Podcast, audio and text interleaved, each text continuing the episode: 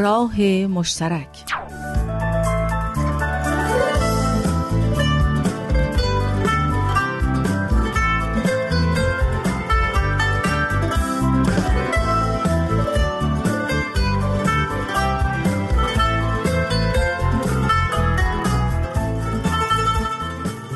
سلام و درود به شما عزیزان شنونده. ترانه هستم از رادیو پیام دوست. شما شنونده برنامه راه مشترک هستید.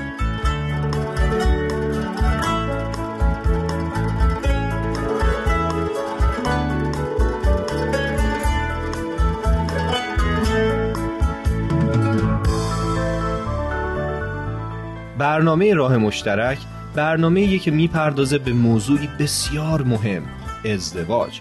من آرش هستم. به برنامه ما گوش بدین. این یکی از دلایل درست ازدواجه. پدر یا مادر شدن چیزی که برای همه مهمه. و تا وقتی یه نفر پدر یا مادر نشده و بچهش رو عاشقانه دوست نداشته نمی‌تونه معنای واقعی زندگی رو درک کنه. دلیل درست بعدی برای ازدواج مصاحبت و همراهیه. شریک شدن با کسی دیگه تو زندگی. مرد و زنی رو در نظر بگیر که مرد به زور زن رو وادار می‌کنه که در راهی که او دوست داره قدم برداره. این آزاردهنده است. وقتی تو ندونی طرف مقابلت از زندگیش چه هدفی داره و چطور می‌خواد زندگی کنه خب خیلی سخته برات که با یه اینجور آدمی روبرو بشی با یه اینجور آدمی بخوای زندگی کنی. زن و مرد باید شریک هم باشن تو همه چیز.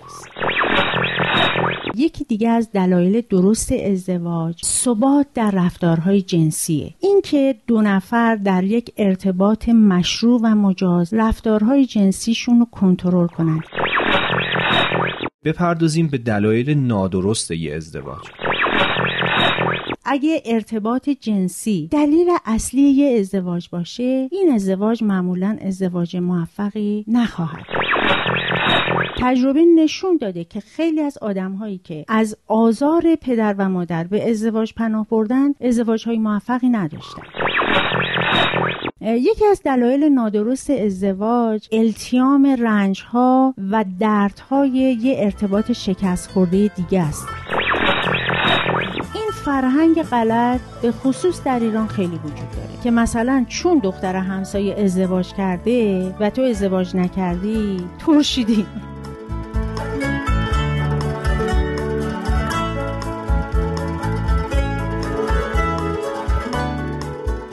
اونچه که شنیدین گزیده هایی بود از برنامه یک شنبه گذشته. اما موضوع برنامه امروز. چه کسانی برای ازدواج مناسب نیستند؟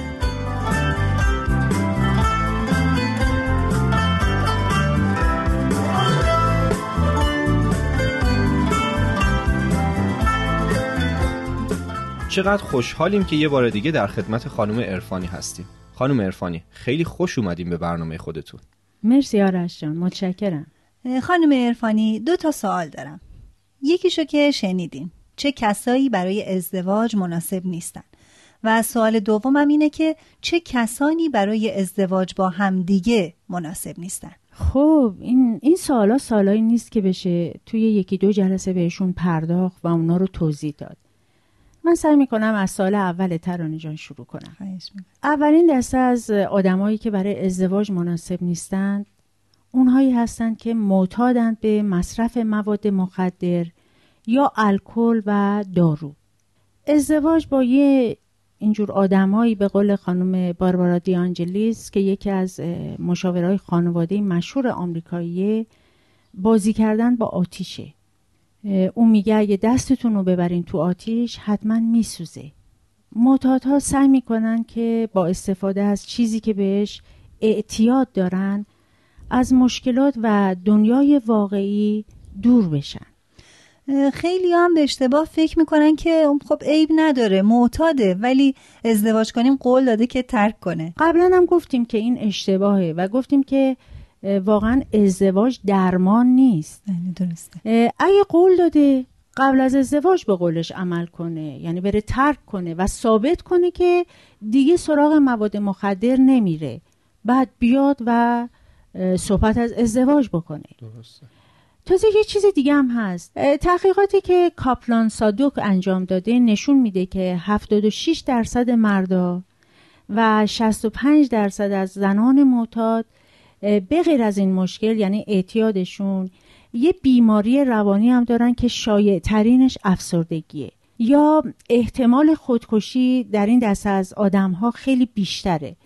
خب حالا واقعا فکر می‌کنین میشه با یه اینجور آدمای ازدواج کرد؟ خانم ارفانی بالاخره عشق دیگه. بعضی وقتا پیش میاد که یه دختر یا پسری عاشق یه نفر باشه که معتاده. خب بابا جان این عشق باید دو طرفه باشه. کسی که معتاده باید به خاطر همین عشقی که داره خب اون اعتیاد رو ترک کنه. اونم همونطور که گفتم قبل از ازدواج. تازه بعد از اینکه شخص اون اعتیاد رو ترک کرد باید تا یک سال با قول معروف ریکاوری بشه ازدواج نکنه.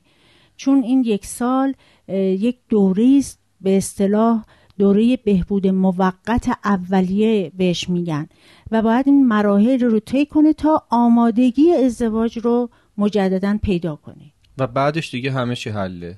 خب خطر به میزان زیادی کم میشه. اما باز یادمون نره باید با یک اینجور افرادی با احتیاط رفتار کرد. خیلی مهمه که قبل از ازدواج همه آزمایش های لازم صورت بگیره. به خصوص ایدز. چون همطور که می‌دونید سرنگ آلوده یکی از راه های خیلی خیلی رایجیه که باعث گسترش ایدز شده.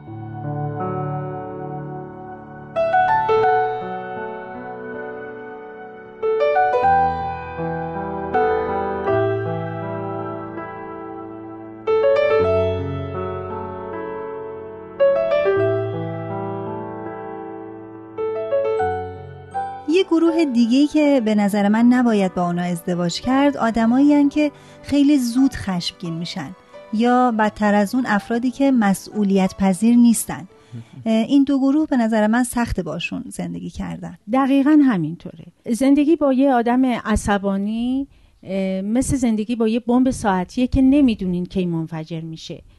به خاطر همین همیشه فرد با یه ترس همیشگی زندگی می‌کنه. کسایی که با یک چنین آدمهایی زندگی می‌کنن دائما در یک ترس و استراب به سر می‌برن. هم با یه ترس همین که کسایی که با آدمای عصبانی زندگی می‌کنن همش مجبورن خودشونو سانسور کنن. هی رفتار خودشونو کنترل می‌کنن. که اینم خیلی بده. کنترل رفتار برای کوتاه مدت امکان پذیر هست. اما در بلند مدت ابدا این امکان وجود نداره که فرد بتونه دائما رفتارش رو کنترل کنه. و می‌دونید که در یک چنین شرایط و پروسه اینگونه زندگی کردن انرژی زیادی رو از آدم می‌گیره. بله درسته. اما چجوری میشه فهمید که یه نفر یه همچین آدمیه و خیلی زود عصبانی میشه؟ چند تا نشونه داره. آدمای عصبانی وقتی چیزای خیلی کوچیک مطابق میلشون نیست خیلی زود از کوره در میرن. و روی کسایی که در اطرافشون هستند اون انرژی یا اون عصبانیت رو خالی می‌کنن. مثلا در رو محکم میبندن. تلفن رو با خشونت قطع می‌کنن. یا معمولا اینجور آدما یه مرتبه از یه حالتی به حالت دیگه در میان.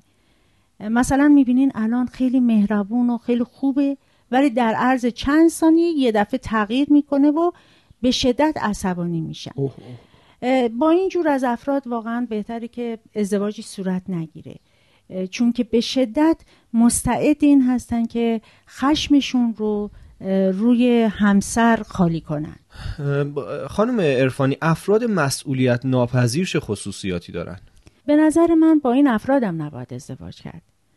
این دسته از افراد معمولا دیگران رو به خاطر مشکلات و مسائل زندگی خودشون مسئول می‌دونن. اونا رو سرزنش می‌کنن نه خودشونو.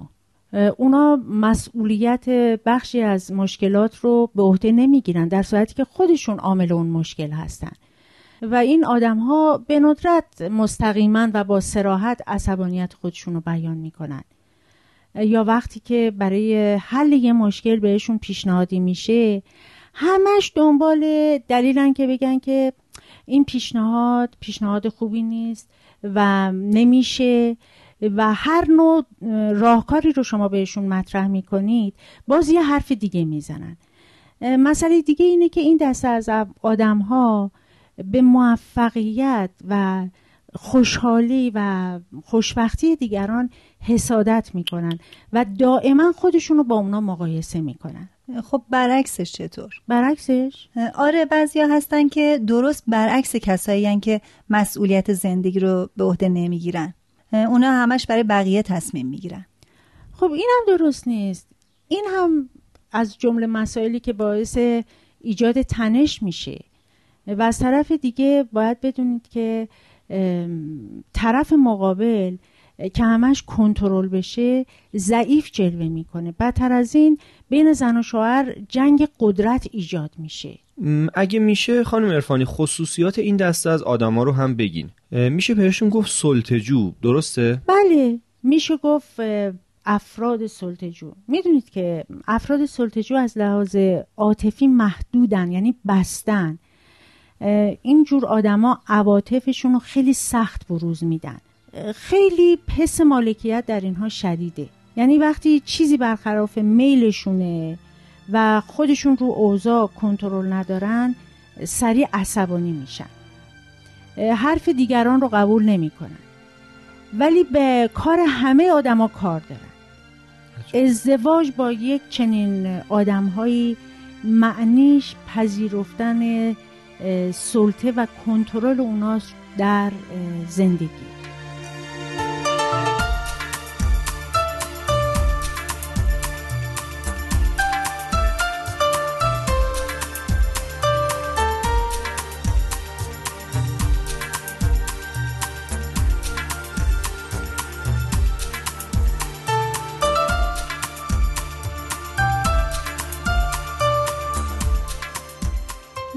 خانم ارفانی گاهی وقتا تو دوروبریامون یه کسایی رو می‌بینیم ازدواج کردن که اصلا باور کردنی نیست. چرا؟ یعنی مشخصشون چیه؟ نمی‌دونم چجوری بگم. انگار بچن هنوز بزرگ نشدن. می‌دونم چی میگی. درست میگی. این افراد هم مناسب نیستن برای ازدواج. اونا از رفتارهای مسئولانه و سنجیده معمولا تفره میرن. خیلی وقتا همسر این دسته از افراد فکر نمی‌کنن که شریک زندگی یه اینجور آدمی هستن. فکر می‌کنن مادر یا پدرشن. هی در زمینه های مالی در زمینه های اقتصادی به قول معروف مسئولیت پذیر نیستن. مدام مثلا می‌بینید چکشون برگشت می‌خوره. هی از بقیه پول قرض می‌گیرن. به فکر این نیستن که مثلا قرضشون رو برگردونن. نه حساب دخل و خرجشون رو دارن نه کارهای دیگه. اینها اصطلاحا بهشون میگن کسایی که بالغ نشدن. مثلا پولی دستش میاد انقدر سب می‌کنه که این پول تموم بشه بعد دوباره میره سراغ کار تا پول در بیاره. و این از نظر مالی که خب خیلی هم خب مسئله مهمیه. واقعا درسته. یعنی اگه یه نفر به این مسئله توجه کنه نمیگم پولدار باشه. نظم داشته باشه در این زمینه. دقیقا یعنی نظم داشته باشه مدیریت داشته باشه. اگه یه نفر به این مسئله توجه کنه که هیچ وگرنه واقعا یه جایی کار داره میلنگه. خانم ارفانی آدمایی که هنوز کودکن ویژگی های دیگه هم دارن؟ خیلی جالبه که بدونن خیلی از ویژگی های یک کودک رو دارن. خیلی غیر قابل اعتمادن. عجب. مثلا شما ببینید از یک کودک شما انتظار ندارید یا انتظار نمیده که به حرفاش عمل کنه یا به هنجارهای اجتماعی احترام بگذاره. درست. مثلا می‌بینید اینجور آدما فراموشکارن مسامه کارن دائما کاراشون رو به تعویق میندازن. افرادی هستن که نمیشه روشون حساب باز کنید. چون شما به دفعات دیدید که یا شما یا اطرافیانتون رو معیوز کردن. درست. این دست از آدما هدف ندارند و بی انگیزن همیشه منتظرن کسی از راه برسه بهشون انگیزه بده براشون برنامه ریزی کنه چون اینا حتی برنامه برای آیندهشون هم ندارن. قدرت تصمیم گیری ندارن یا مهارت تصمیم گیری ندارن. تصمیم گیری در مورد هر چیزی رو هی مکول می‌کنن به بد. اینجور آدما با مشکلات هم روبرو نمیشن. حتی بلد نیستن یا این مهارت رو ندارن که مشکلات رو حل بکنن. و خیلی جالبه ببینید که اینا همیشه منتظرن شانس به دادشون برسه. خب طبیعیه که عقل حکم می‌کنه با اینجور آدمایی نباید ازدواج کرد. لاقل این نصیحت رو از من داشته باشید. با اینجور آدما ازدواج نکنید.